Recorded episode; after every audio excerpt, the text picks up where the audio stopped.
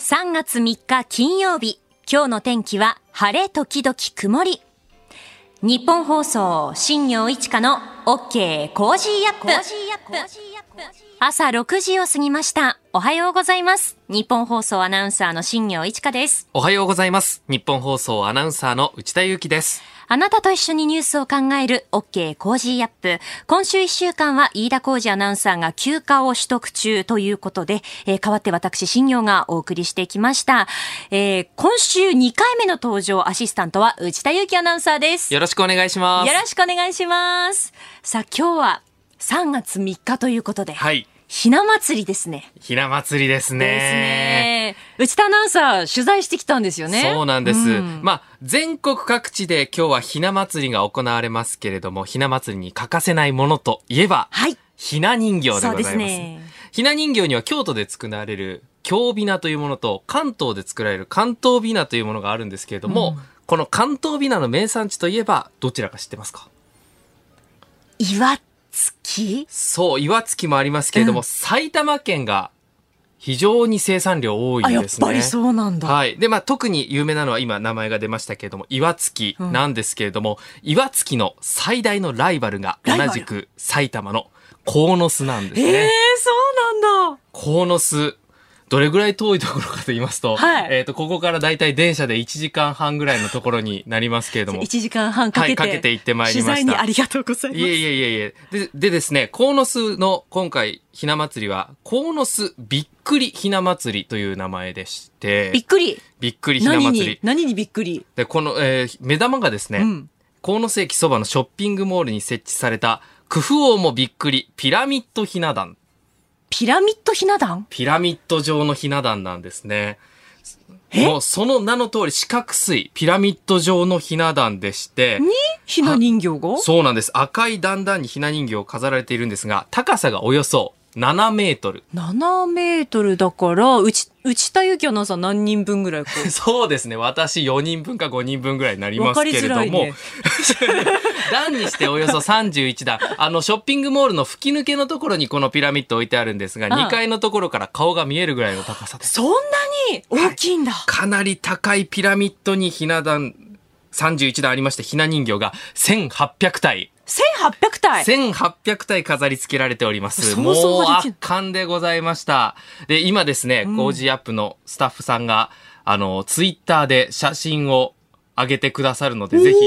見ていただきたいんですけれども何、これ？そう、赤い段々のところにですね、ひな人形がわーっと並んでいるんですけれども、これは工夫もびっくりだいや、わ。工夫もびっくりでございますよ。およそ80人のボランティアの方がはあ8時間かけて飾り付けたそうです。80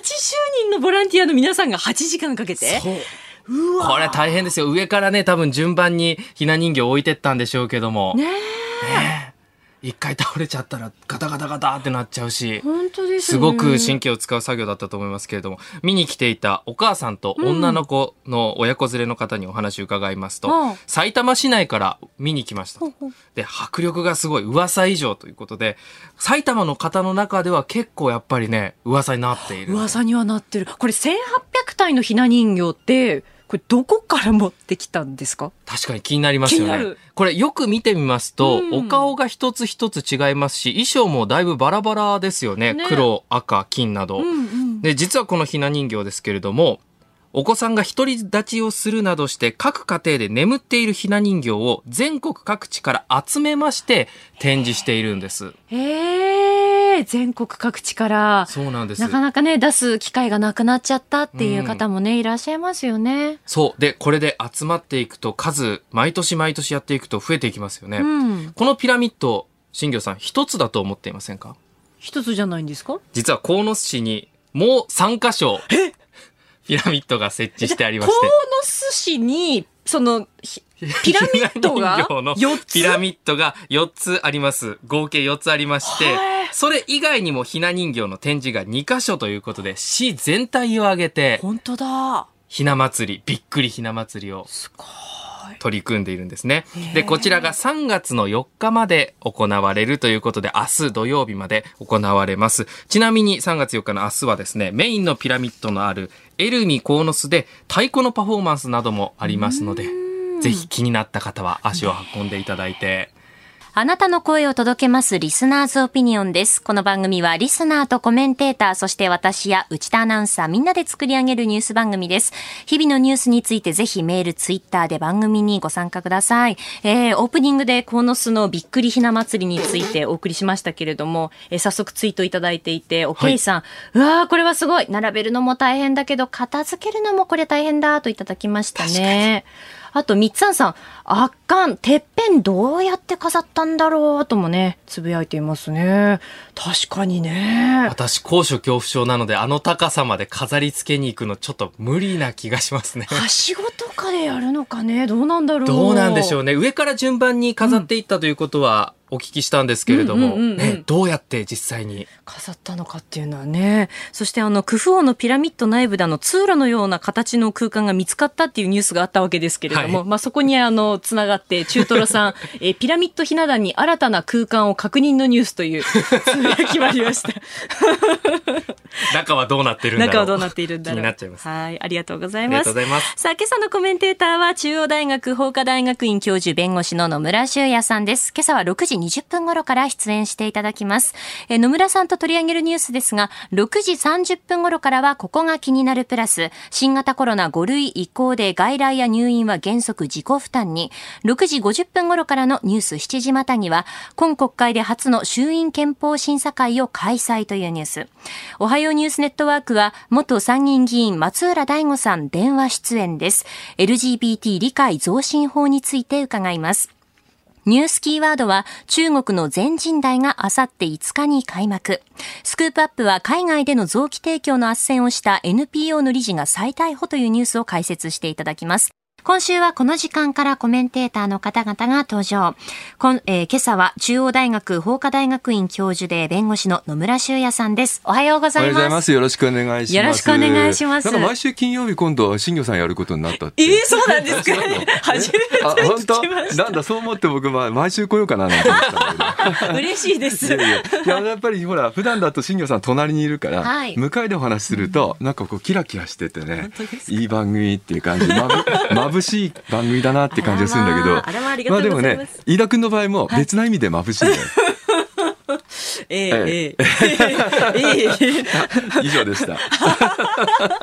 えそれではですねあのこの時間長官一面をご紹介していきたいと思います。まあ、今日なんですけれども一面がですねほとんどこう全紙揃っているような形になっていまして、はい、えー、産経読売朝日毎日と、えー、諫早湾についてですね、えっ、ー、と産経新聞の見出しでご紹介します。えー、諫早湾非開門で確定。国勝訴法廷闘争が決着、え、国営諫早湾干拓事業の、え、排水門を開けるよう命じた確定判決の無効化を国が求めた請求維持審で、えー、最高裁第三小法廷は漁業者側の上告を棄却する決定をしましたというニュースですね。はい、まあこの紛争は20年余り続いたわけなんですよね。はい、ではもともとは干拓っていうことで結局湾をこうせき止める水をせき止めることによってそこの部分をまあ農業地にしようっていうまあそういう政策を取ったわけですけども、当然のことは漁業者の方から反発があってですね、えこれやっぱりちゃんともう開けろともう一回元に戻せということでまあ、争いがあったわけなんですね。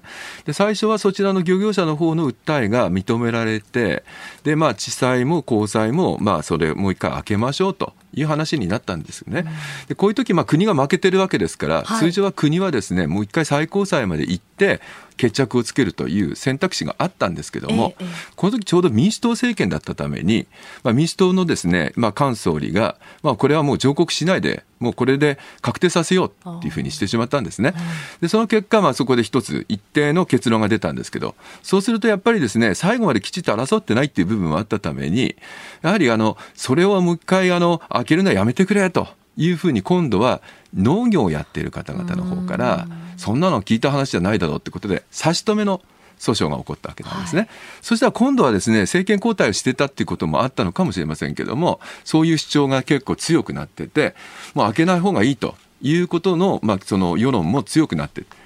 そしたらですね裁判所の方はじゃあ差し止めだと。要するに判決では開けろと言ってるんだけど、はい。それは開けないっていう判断が出ちゃったわけですよ。はい、これ裁判所の判断が2つ分裂した状態になってしまっていて。どっちが正しいのみたいな話になったんですね。ええでそこで国は最終的に苦肉の策として最初にあの、まあ、民主党政権の時に確定させてしまったこの判決をもう一回ですね、えーなかったものにしようっていう、まあ、そういうは、まあ、その形の訴訟、まあ、ちょっともうちょっと正確性を期すればもっと難しいんですけども、まあ、も元の判決はなかったことにしようそういったような感じの訴訟をやってきたところ今回ようやくですね元の裁判はなかったということになったので結局開けないということで決まったと。えまあ、そういう話なんですよ。非常に難しい話になってるんですけど、ええこれやっぱりあの漁業者の方と農業者の方の利害が非常に対立している中で、まあ、一つのまあ決着を経るまでに政権交代があったので、ちょっと時間がかかっちゃったということかなっていう気がしますね。うん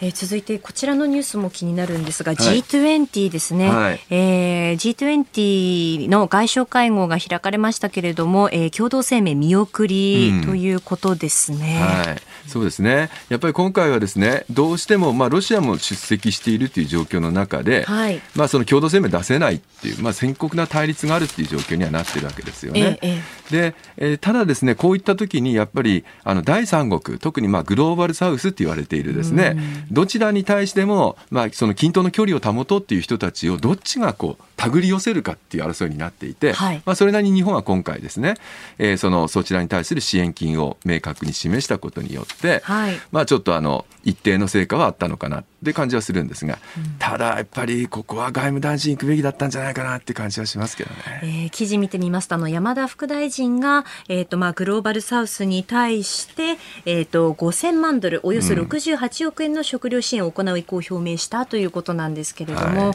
あ、これが、まあ、林外務大臣は出席しなかったそうそう。まあ国会優先ってことだったんだけど、国会の審議見てみると、す50何秒しか 話さなかったんで、いいかな、行った方が良かったんじゃないかなって私は思いますけどね。うん。まあ、そこの意義というのは大きいですよね。そうですね。の出席するという。いやもちろんやっぱりうん。G20、いやもちろんこれからは、G、あの日本はねあの G7 のそはい。の議長国でもあるわけですから、まあ、国際的にリーダーシップを発揮すべき時なので、ここはですね国会審議よりもえー優先すべきだったんじゃないかなと思いますけどね。えーメールいただきましたのでご紹介します。はい町田市にお住まいの27歳鈴木さんから、いつも明るくダンディーな野村先生、関西地方のテレビレギュラーとはまた違う野村先生が私は大好きですよといただきました。ありがとうございます。本当かな？なんかちょっとちょっと本当かな？えー中央大学法科大学院教授で弁護士の野村修也さんとお届けしています。さあ、この時間、あの、取り上げるニュースなんですけれども、はいえー新型コロナウイルス感染症法上の位置づけを季節性インフルエンザと同じ5類に引き下げた後の医療費についてなんですよね。そうですね。うん。でどんな感じになるかあれですかね。はい、そうですね。あの、政府がウイルス検査陽性を確認した後の外来診療を原則として、まあ、自己負担とする方向で検討していることが分かったとのことで、自治体とこう調整した上で来週の金曜日、今月10日にも正式決定するというこそうでとですすね。ね。まあ大体ですね私たちが、まあ、コロナってどんな病気なのかっていうのが分かってきて、はい。まあ、二極に分かれてることが分かってきたと思うんですよね。一つはもう本当に風邪みたいな感じで治ってしまう人がいる。うんつまり感染はするけども軽症で済むっていう人が大半いるわけですけど、はい一方で例えば基礎疾患があったりとかした場合とか、まあ、高齢者の方とかそういう時にはやはりこう重症化のリスクもまだ残ってるとだうんからそれを食い止めるための薬なんかを処方する必要性があるっていうような病気だってことが分かったわけですね。はいでそうすると前者の人たちについては、まあ、風邪とかインフルエンザの時には、まあ、通常自分で数千円のお金を払って、まあ、それなりの治療を受けて、まあ、みんな治ってるっていう状況ですからここはただにしなくてもいいんじゃないかって議論になってきてるっていうことなんですよね。はい。ただ一方でそのまあ重症化してしそうな人かあの方々に対して今その投与している薬はかなり高いので、ええええ。これを3割負担とかあるいは1割負担とかっていう形にするともうとてもじゃないけども、えー高額すぎるっていう話が出てくると思うんですね。だからこれについては当面まだ無料を続けますと言ってるんですが今度はこれをどのぐらいのタイミングで有料にしていくのかっていうこともまた議論しなきゃいけないと、まあ、こんな感じになってるんじゃないかなとは思いますけどね。うん、こう5類から、えーと、2類から2類,、2類相当からこう5類にこう移っていくにあたってのその移行期間ということですよね。はい、そうですね。でこの問題はね実はあの今まで治療を受けることができた病院っていうのは限定されていたんですよね、はい、コロナの対象、まあ、コロナを見る病院。これが今度は町のクリニックのどこでも受けられると、我々例えばインフルエンザになった時っていつもそうだと思うんですけど、はい、そういうふうにしてそのまあいろんなところで治療を受けると。これが本当にできるかどうかっていうのも問題なんですよね。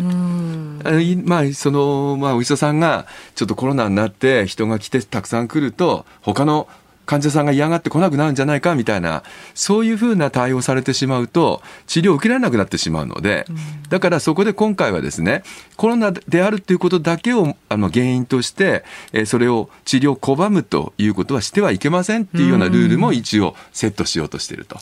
でそれからこれまではそれをまあ確保するためにあのベッド開けといてくださいと、はい、で開けたらそれに対してえ使ってない分でもお金払いますよみたいなやつをやっていて、これがものすごいお金になってたんですね。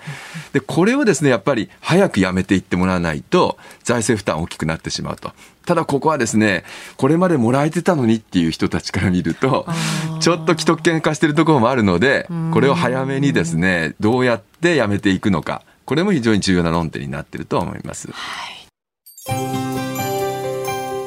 ここでポッドキャスト YouTube でお聞きのあなたにお知らせですラジオ局日本放送飯田浩司の OK コージーアップ週末増刊号を毎週土曜日の午後に配信しています。1週間のニュースの振り返りニュースの予定やコメンテーターのラインナップを紹介しています。後半には Cozy up コメンテーターがゲストと対談するコーナー。今月はジャーナリストの須田慎一郎さんと軍事安全保障外交問題専門のジャーナリスト井上和彦さんに登場いただき安全保障をテーマに掘り下げていきます。週末もぜひチェックしてください。え今週は飯田浩二アナウンサーお休みで代わって私新業がお届けしています。え今朝は中央大学法科大学院教授で弁護士の野村修也さんです。引き続きよろしくお願いします、はい、よろしくお願いします。えまずは株と為替の値動きです2日のニューヨーク株式市場のダウ平均株価は前の日に比べて341ドル73セント高い3万3003ドル57セントで取引を終えました。ハイテク銘柄中心ナスダック総合指数は83.50ポイント上がって11,462.98でした。一方円相場は1ドル136円70銭付近で取引されています。それではまずは取り上げるニュースはこちらです。今国会で初の衆院憲法審査会を開催。衆院憲法審査会が昨日、今国会で初めて開かれました。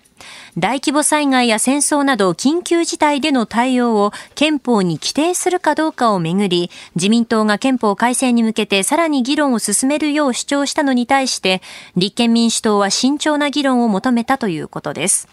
えまずそもそもこう憲法審査会について伺っていきたいんですけれども。そうですね。はい、あのまあ憲法っていう法律はですね、あの国家権力を行使するときにその歯止めになる、まあ、それどこまで権力を行使していいのかっていうことを、まあ、決めるそういう法律なんですよね、はい、でこれを実は立憲主義っていうふうに言っていて権力っていうのはきちっと憲法の範囲内で行使しましょうっていうふうになってるわけなんです。ええ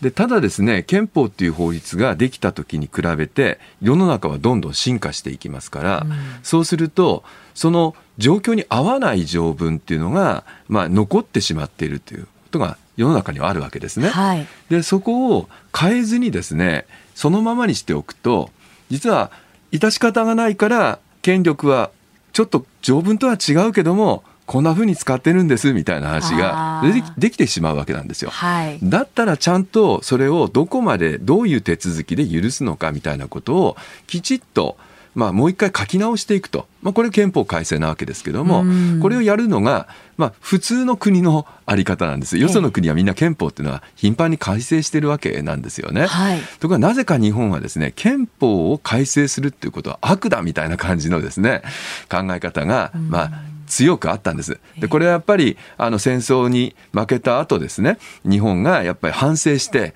まあ、二度と、まあ、戦争を起こさないようにしようみたいなものを誓い合ったところがあったのでそれを書いている憲法に対してなんか触れることはもう一回戦争することなんじゃないかみたいなちょっともう極端な考え方のもとで憲法は触っちゃいけない議論がずっと続いちゃったわけですよね。はい。でそうなっていくうちに例えばあの自衛隊っていうのはね、存在してるんだけどもなんだか憲法でいいんだか悪いんだかわからないっていうようなねそんな状況になっていると。はいでそうすると結局はあの憲法とはずれたところで運用がなされてるっていうことがあるわけですよね。で同じようなことは今、まあ、震災とか戦争とかが他国で起こった時に、まあ、国が機能しなくなった時に、まあ、国会議員の人たちの任期はどうするのかっていうのは、よその国ではみんな決めてるわけなんですよね。はいええでそれを日本の憲法の中に書いてないのでじゃあそれ本当にそうなった時例えば大震災が起こって国会が機能しなくなった時に国会議員の人たちの任期どうするのっていう問題をその時考えたんではちょっとうんまあすごいいい加減なことになってしまう可能性がありますよね。だからあらかじめ手続きとかそういった、まあ、規律をちゃんとしておきましょうっていうのが、まあ、緊急事態条項として、まあ、議論されていると。これは大きな争点になってるわけです。ただ昔ですね、はいその緊急事態条項っていうふうなものよりは、これを戒厳令みたいな感じで運用してですね、戦争が起こった時に結局全部権力を国家に集中させて国民が一切その国に従わなきゃいけないっていう状況を作った時に戻るんじゃないかっていうふうに思ってる人たちがまだ反対してるってことなんですよね。でも今世の中そんなことを許すような状況にはなってないのでやっぱりあの合理的なえ考え方のもとに憲法っていうのをちゃんと生きた憲法に戻していくっていうことが必要なんだと思うんですよ。私はそれが立憲主義って言われてるもんだと思うので現在の憲法のままだとはい立憲主義が不十分だっていうふうに逆に言えるんじゃないかなっていうふうには思うんですけどね。そのやっぱり憲法の解釈の仕方でこうどうにかっていうふうなことになってくると、例えばその政権が変わったりとか何かあった時に、いやこうも取れますよねってなって安定しないですよね。そうです。それがまさに権力に歯止めが効いてないってことなんですよ。憲法ってそういう時にはい。どういうことになってもここはもう日本の国の形として絶対にここはまああのはみ出ないようにしましょうっていうふうに決めておくものなのでん。でそこのところが決まってないからじゃあ今新庄さんまさにおっしゃったみたいになんかもうあのその場その場で日本の国の形がどんどん変わっちゃうんじゃないかというふうに感じるのは憲法がちょっと機能してないからなんですよね。で新しい人権とかもいろいろきあの、ね、あの存在してるんだけどもそれも全然書かれていなくて、はいまあ、一つの条文の中に全部押し込めちゃってこんな権利プライバシーの権利ありますよとか環境権ありますよとかいろいろ言ってんだけどもどこにも明記されてないわけですよね。そういうこともちゃんとですねこれまで私たちがみんなで作り上げてきた日本の国の形それからこれから日本の国のどうするのかっていうことをやっぱり国民の手にも手の中できっちりみんなで議論して毎回毎回自分たちの国の形を決めていくそういうもうもうそろそろですね成熟した国になった方がいいんじゃないかなと思うんですよね。うん。憲法の議論ができる国っていうのはやっぱり成熟した国であってね、はい。これがまさに民主的に自分たちで国の形を決めていくってことなので、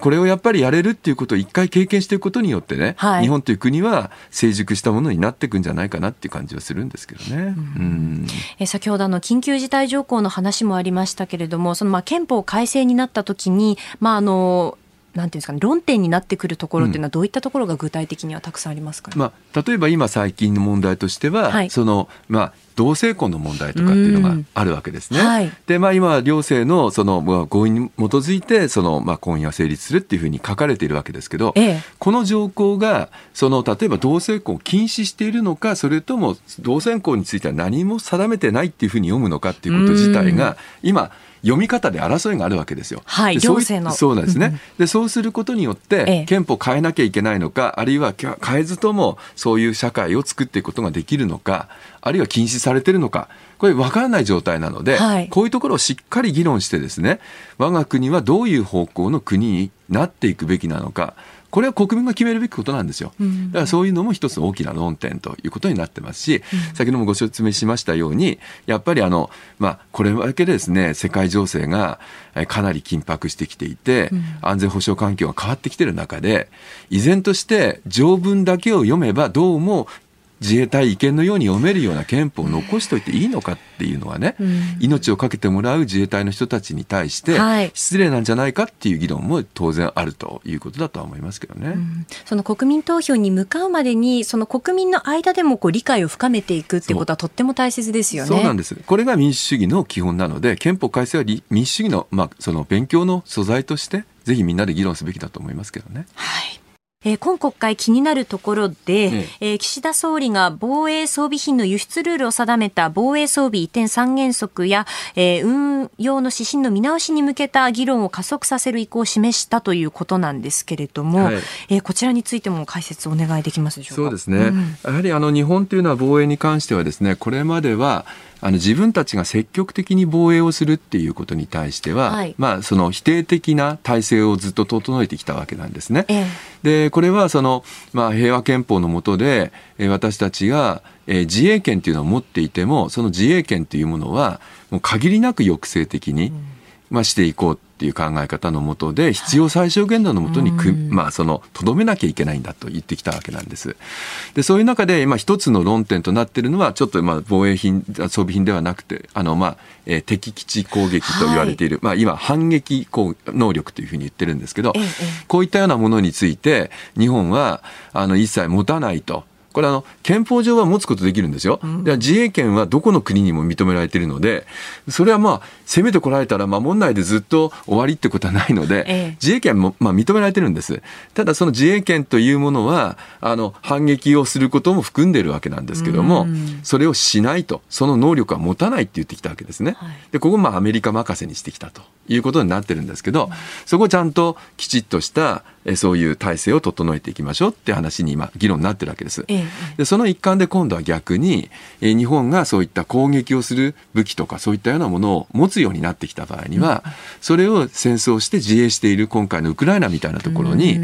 使ってもらう必要がある時には提供するっていう考え方も持たなきゃいけないんじゃないかっていう議論があるわけなんですよね。今もう世界中がウクライナに対する武器の供与の話をしてる時に、はい、日本は全くそれにまあ参加できない状況に今なってるわけで、まあ、これが望ましいという人もいるんですけども、でもやっぱり国際的な中でちょっと変な国だよねと変わった国だよねっていうふうに言われてることは確かなわけですよね。だから民生品を送ってるっていう形にはなってますけども、はい、やっぱりあのきちっとですねあの必要なものに対して日本が装備をきちっと整えれば今度は必要なものをよそに出していくことも考えていかなきゃいけないということなので、まあ、これ根本的に抜本的に日本の防衛の在り方を変えていくその一つの,、まあその論点ということになっているということですよね。うん、えー、そしてですねえー、他にも立憲民主党と日本維新の会ですね、はい、あの正当な理由なく国会欠席を続ける議員について、えー、歳費の4割を差し止める歳法改正案を参院に提出したというのも出てきてます、はい、そうですね、まあ、具体的な事例については、うん、いわゆるガーシーと呼ばれている、まあ、東谷さんのケースがあるということなので、はいうんえ。ー、まあ働いてないのにお金もらってるのはっていうのはみんなやっぱ国民感情から見ても、おかしいんじゃないかって言われてるわけですから、はい、まあ正当な理由がないのに来てないっていうんであれば、それはもう当然カットする。まあその何割っていうよりも全部ダメ、全部いらないんじゃないかみたいな議論もああるとは思うんですよね。で、じゃあこれで今回彼、まあその、まあガーシーさんがですね、その国会に来て、まあ、その懲罰のあの結論としては謝罪しなさいって言われてるから、はい、謝罪しに来ると言ってるわけですけども、ええ、この後これを逮捕があるのかっていう問題がかなり大きなまあ争点にはなると思うんですね。そうですよね。うん、国会議員は会期中はね不逮捕特権っていうのがあるので、まあその間は逮捕されないと言ってますから、はい、国会議員としての活動し続けてるのであれば、それはおそらくその会期中は逮捕されませんけど、会期は終わりますから、終わったらその後は逮捕されるっていう可能性は当然あるわけです。日本にずっといれば。はい、それが嫌だっていうことで、ええ、もし一旦謝ってじゃあまたさようならって言って、私ちょっと用事がありますから、また戻りますみたいな感じで国外に行こうとした時に、はい、これどうするのかっていうのが論点だと思うんですね。止め置く、うん、うん、まずは、えそれをやっぱりあの出国を禁止して、はい、そしてあのまあこれ出国しようとすることはこう逃亡しようとしているんだというふうに考えると、逮捕状を請求して、それで、まあ、その会期中ではありますけども、えー、逮捕を、まあ、その請求すれば、場合によっては、あの、両院議員でちゃんと認められればですね、はい、あその議員が認めてくれれば、その、えー、逮捕できるということになるので、はあ、まあ過去にもそういう例はありますから、えー、まあそこで帰ろうとすると逮捕、いても逮捕っていう可能性があるんじゃないかっていうことなんですよね。ですからまあそういう意味では、それを覚悟して今回戻ってくるということなのか、やっぱりそれを察知して、なんだかんだ言っても行きませんって話になるのかと。で、今度行かないって話になったとすると何が問題かというと、向こうにいる旅券、うんうん、それ自体を執行させるっていう可能性も出てきて、で、旅券執行させると強制送還って形になってくるので、またそこで逮捕されるっていうような問題も出てくるので、まあ、今後、いろんなシナリオの中で、このガーシー議員に対する対応っていうのが、まあ、求められてくるということになると思いますね。はい。おはようニュースネットワーク。この時間に取り上げるニュースこちらです。元参議院議員松浦大吾さんに聞く LGBT 理解増進法の何が問題なのか。LGBT 理解増進法は自民党性的指向性自認に関する特命委員会が法制化を進めている法案で、正式名称は性的指向及び性同一性に関する国民の理解増進に関する法律です。差別禁止ありきではなく、あくまでも LGBT に関する基礎知識を全国つつ裏裏に広げることで、国民全体の理解を促すボトムアップ、底上げ型の法案になっています。この時間は元参議院議員松浦大吾さんにお電話でお話を伺います。え松浦さんはご自身がゲイであることをカミングアウトされ、著書 LGBT の不都合な真実も出版されています。松浦さんおはようございます。おはようございます。よろしくお願いします。よろしくお願いします。朝早くからありがとうございます。えー、まず最初に LGBT 理解増進法、今国会の争点の一つになっています。あの、当事者の方々の中でも様々な意見、えー、考え方あると思いますが、松浦さんどのように捉えていらっしゃいますか？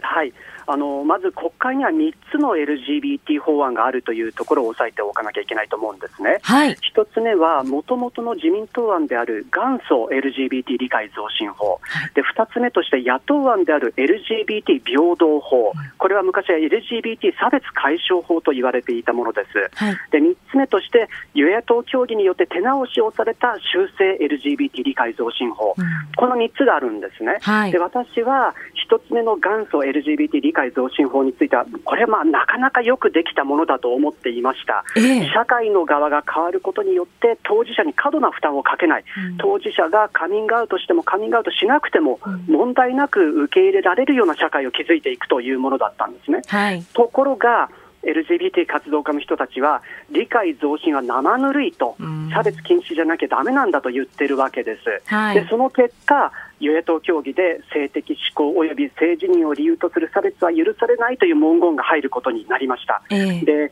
あのラジオをお聞きの皆さんは差別は許されないの何がだめなのかと思うと思うんですが、うんはい、LGBT 問題というのは大変複雑で難解な問題なんですね、だからたびたびマイケル・サンデルの白熱教室でも取り上げられるテーマなんです、うん、差別は許されないという言葉が入ることによってさまざ、まなコンフリクトが生じてしまうというふうに思ってます。うん、うん、あの例えばその差別は許されないといったところで、要するにその何をもって差別とするかこう書かれていないことが問題だというところもあると思うんですが、いかがでしょうか？おっしゃる通りですね。あの、アメリカの水泳選手でリア・トーマス選手というトランス女性の選手がいるんですね、で彼女はアメリカの大学の水泳選手権で金メダルを取りまくってるんです、はい、身長が190センチで、体は全くの男性です、手術はしていません、はい、でその上から女性用水着を着てるんですね、で女子更衣室でも男性器をぶらぶらさせながら歩いてると。で他の女子選手が何とかしてほしいとコーチに頼んだところ我慢してもらうしかないと言われたんだそうです。うん、なぜかというと裁判に訴えられたらコーチの側が負けてしまうからなんですね。それが差別だと。そうなんです、政治にを理由とする差別は許されないという LGBT 理解増進法ができれば、直ちにこれ、インカレはどうするのか、高校総体はどうするのか、中学総体はどうするのかといった問題が出てきます。はい、で日本でも女子大がですねトランス女性を女性として受け入れると表明していますが、あのレズビアンを公表している同志社大学の教授はですね部活動のお風呂なども他の女子学生と一緒にしなくてはならないと言ってるんですね、うん、でも内閣府の調査によると14人に1人の女性が性暴力被害に遭っています、で彼女たちは男性の体を見ただけで恐怖を覚えるんだそうです、はい、男性の体は見たくないという意見を表明することもこれ差別になるのかということなんですね。今回あのあ野村です。よろしくお願いします。お願いします。はい。あの今回ですね、この法案の話がまあ出てきた背景にはこの新井まあ秘書官のですね、はい、発言もあったということはまあちょっとこれはまあ論外の発言だったとは思うんですけども。はい。これがこうきっかけになったことでこう今この法案自体が清掃の具になっているっていう見方はできないですかね？いやおっしゃる通りだと思いますね。あの LGBT 問題っていうのは腰を据えて落ち着いて議論しなければならないのに、うん、何かこう拙速に物事を進めていくような雰囲気を感じています、まあ、岸田首相が火消しをしようとしているのではないかと一般の当事者の皆さんは感じていると思うんですよね、うん、そうなるとどうしてもこう野党の側の方の意見をこうまあ、丸飲みするっていうような形の議論になると、今先ほどご指摘のあったような、こう平等っていう言葉の方が一人歩きしていく傾向が今、えー、見えているっていうことになるんですかね。そうだと思います。そもそも多くの人は LGBT って何なのかということを分かってないと思うんですね。まあ、LGB は性的指向の問題ということで、うん、なんとなく男が男を好きだったり、女性が女性を好きだったりってイメージがつかめると思うんですが、はい、T というのはトランスジェンダーという意味ですが、うん、これ、性同一性障害のことではないんですね。はいあの性同一性障害の人も含まれるんだけれども、それよりもっと広い概念なんです。はいあの性同一性障害の人というのは体の性と性自認が一致しないので苦しくて仕方がない。だから手術をして体の性を性自認に近づけていこうとするわけですが、はい、体に違和感を感じないのに性別移行したいという人もいるわけですね、あの先ほどのリア・トーマス選手のような人です、はい、でこれをトランス女性と言います、うん、でその逆のトランス男性もいるわけですね。はい、でさらには異性愛者の女装家の皆さんもトランスジェンダーなんです、妻や子供がいて、週末だけお店に行って女装を楽しむという人は多いんですが、彼らも国連の定義ではトランスジェンダーなんです、はい、でさらにはオートガイネフィリアと言われる人たちもいて、これは女性用下着をつけている自分自身に浴場する人たちなんですね。であの国連の定義ではこうした人たちもすべてまとめてトランスジェンダーと、で日本学術会議はこうしたすべてのトランスジェンダーに自己申告だけで戸籍の性別変更ができるように政府に要望書を出していて、野党もそれに乗っかってるんですね、でスペインでは16歳から自己申告で性別変更できるようになりました、でスコットランドでは4歳から自己申告で性別変更ができます、これが欧米基準なんです。で日本もこれをやるのかどうかっていうことなんですよね。そうですね。なんとなくそれによって、先ほどあったようなまさに具体的な社会関係を見てみると、更衣室の問題とか、まあ、トイレの問題とか、いろんなこと、もう本当にすぐにそれ、大きな争点になってきますよね。はい。もう海外では、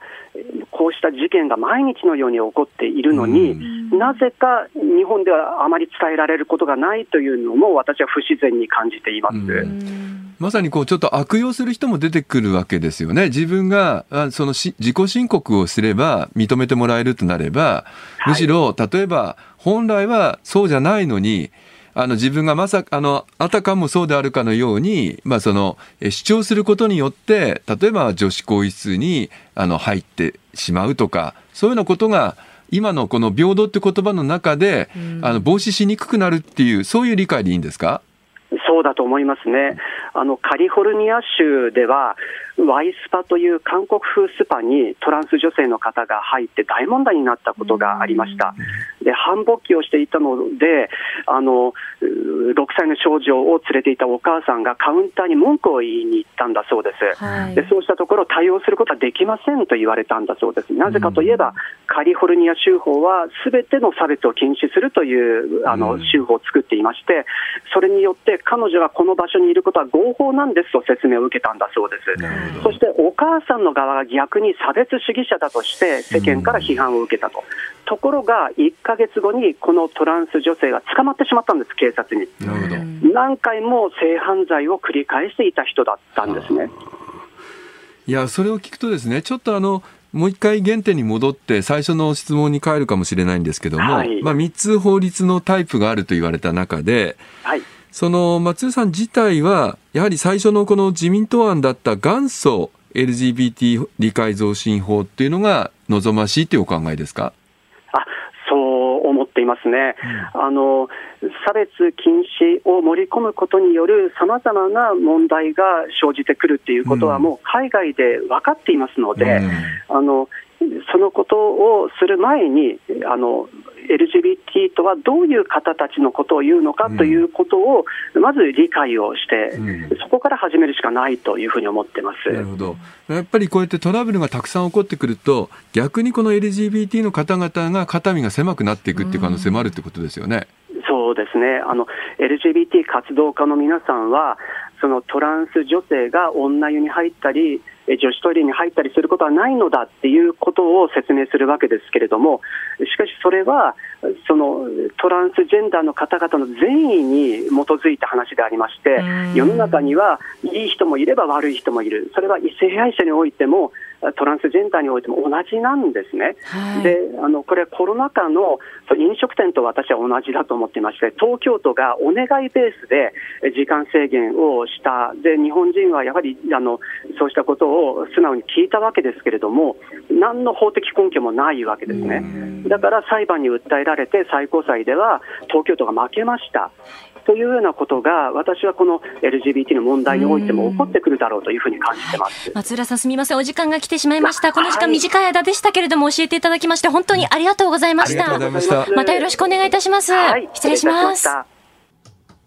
さあ、来週は飯田浩二アナウンサーが戻ってきます。はい、コメンテーターの皆さんです。えー、6日月曜日はジャーナリストの須田慎一郎さん。7日火曜日はジャーナリストの長谷川幸宏さん。8日水曜日、数量政策学者の高橋洋一さん。9日木曜日、ジャーナリストの鈴木哲夫さん。10日金曜日、外交評論家で内閣官房参与の三宅邦彦さんです。えー、そして東日本大震災から間もなく12年になります。来週1週間は、えー、私、新業と内田アナウンサーの東北取材レポートをお届けします。はい、えー、ポッドキャストや YouTube、ラジコのタイムフリーなどでもチェックをお願いします。そして同じく、ポッドキャストで配信しているプログラム、日本放送報道記者レポート2023のお知らせです。報道記者が日々取材した情報をお送りするポッドキャスト、毎週木曜日の午後に更新しています。今週のテーマは、石原慎太郎さん一周期、希代の人物が残したもの。作家であり政治家でもあった石原慎太郎さんが亡くなってから1年。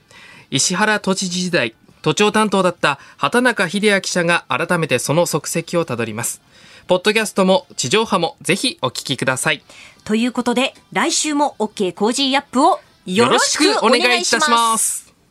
この時間は教えてニュースキーワードです。中国の全人代があさって5日に開幕。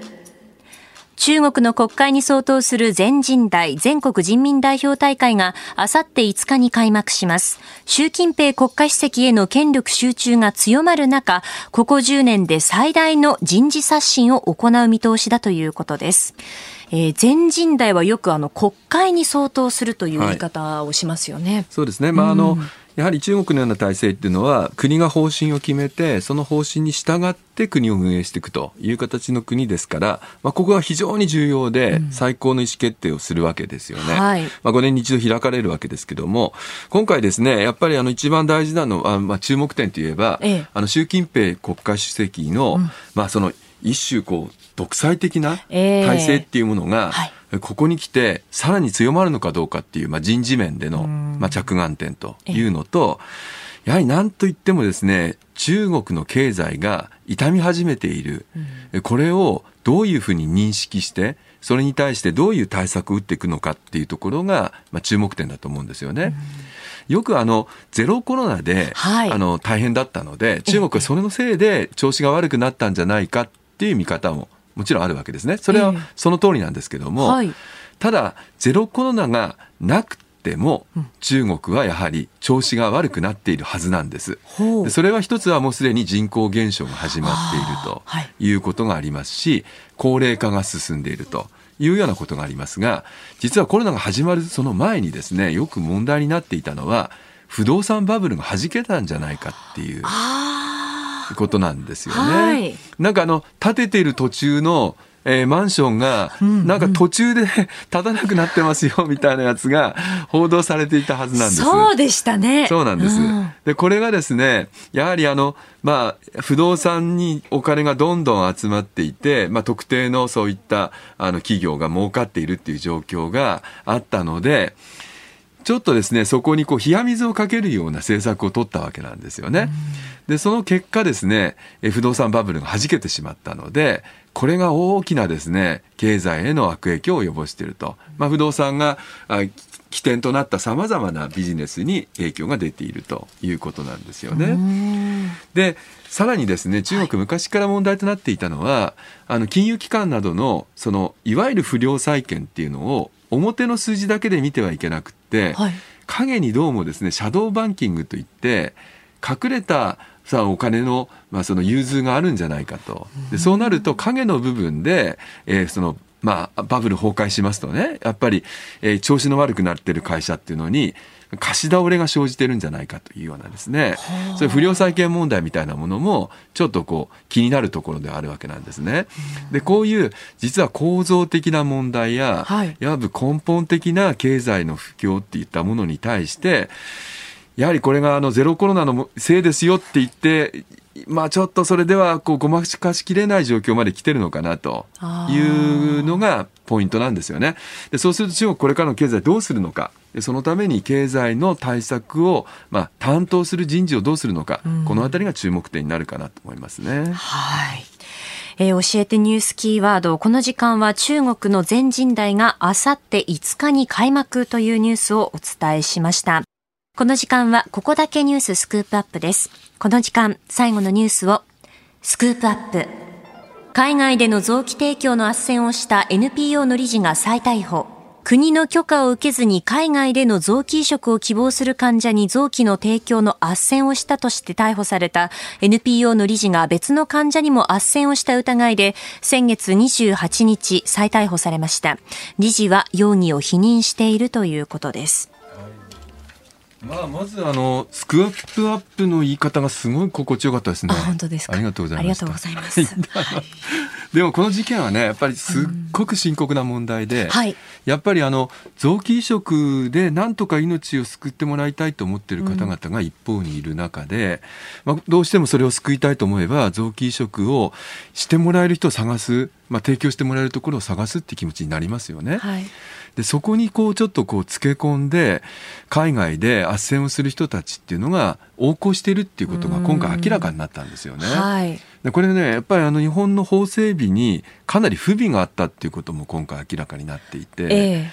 ー、あのこういう人たちを、まあ、ある意味では野放しにしてきたということが、あの最大の問題ではあると思うんですよね。はい、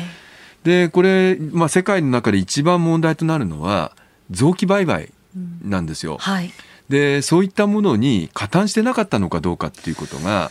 今回やっぱり気になるところではあるんですよね。海外でやってた活動が、ある意味ではその臓器売買をいわば斡旋していたりとか、臓器売買で調達、あの、まあ、臓器を得て、そしてそれをまた、えー、提供するというような形をつないでいたんじゃないかというところを掘り下げていかなきゃいけないので、はい、今後やっぱりあの捜査が長引きそうなので、えー、まあ、再逮捕が繰り返されて、まあ、今回のようにですね、次にもまた次にもっていうことで他のケースも逮捕されていくという可能性はあるかなと思いますね。うん、このいわゆるその臓器移植法と言われるものなんですけど、うん、ここのどこにそのいわゆるまあ欠陥というか不備があったんでしょうか？まあそうですね。これについてはですね、うんはい、あのまあ。えーと、まず生体の臓器移植、はい、まあ、生きてる人同士の間の臓器移植については、規制の対象外になっているんですよね。でここはねあの、まあ、脳死を含む死体からの臓器提供っていうものに対して規制をしてきたということなので、はい、まあ、そうするとその生体肝移植みたいなものを求めている方々に対する斡旋行為みたいなものは法の外に出てってしまうと。いうことがあるわけなんですね。でさらにはそれこのもともとその、まあ、脳死を含む死体からの臓器提供を斡旋するというものに関してはまずあのちゃんと団体としてにあの許可を認可を、まあ、あの許可をもた求めるということになっているので、はい、その、まあえー、無認可でですねそういったものをやればそこは犯罪にはなるわけなんですよ。ええ、でただあの、まあ、そういったあの海外でですね、うん、えー、密かにやっているというものまで十分に規制が及んでないという問題もありますし、うん、その、えー、報告を求めるのはえー、その許可をしている団体だけなんですね。だから許可されてない人たちに対して調査をしたりとか、はい、そういうことをする権限が法定されてないという問題がまあ根本的にはあるということなんですよね。どうもやっぱり日本っていうのは臓器移植は極めて例外的な行為だっていうふうに考えられていたので、まあ、その部分についてだけ、まあ、規制が狭い範囲でしか法律ができてないっていう問題があってそれはあの臓器移植を広く求めている人にとってみると、はい、そういうなんていうんですか無法地帯みたいなものを許してしまっているという点が大きな問題ということになるとは思うんですよね。これ海外との違いというのは何かあるんでしょうか？うん、まあ海外はですねやはりあの、まあ本当に深刻な臓器売買っていうものが横行しているんですよね、はい、だからそれに対しては相当厳しく刑事罰も課してますし、ええ、捜査も行ってます、しかも国際手配なんかも随分行われているんですよね、え、でこれは結局あの貧困の国から結局その、えー、臓器を売って生活しなきゃいけないっていうようなことを作り出していってしまうっていうことですから、これはあってはいけないことなんですよね。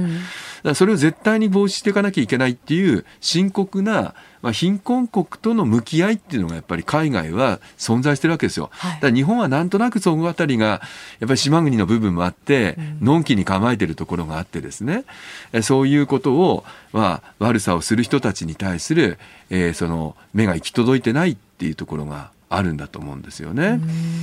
でここはやっぱり今回ですね摘発されたことによって国会ではおそらく、はい、あの議論が進んでいくことにはなると思うんです。えええー、ですから法改正を、まあ、視野に入れた国会での審議っていうのが今回の事件をきっかけにですね、まあ、出てくるのかなっていう気はしますよね、うん、えー、実際に2月27日の衆院予算委員会で岸田総理が、うん、えー、移植法制度の見直しを進める考えを示したということですね。うん、そうなんですね、ですからもう一度ですねその論点をきちっと洗い出してですねどこが足りないのかというようなことも大事ですし、それから実際にですね、そういう悪いことをしている人を、まあ、捕まえたりとか、まあ、罰したりとかする時の、はい、その手段ですよね。国際的な協調。で、こういったようなものについても、やっぱりやっていかなきゃいけない。今回、あの、まあ、えー、ちょっと違いますけど、強盗事件との関係で、国際的に犯罪が拡散しているってことが、まあ、分かってきましたので、はい、そういうことも含めて、国際協力っていうものをきちっとですね、二国間での条約をどんどん進めていくことによって捜査協力していく必要があるかなと思いますね。はい、うん、あなたと一緒に作る朝のニュース番組飯田浩司の OK Cozy up。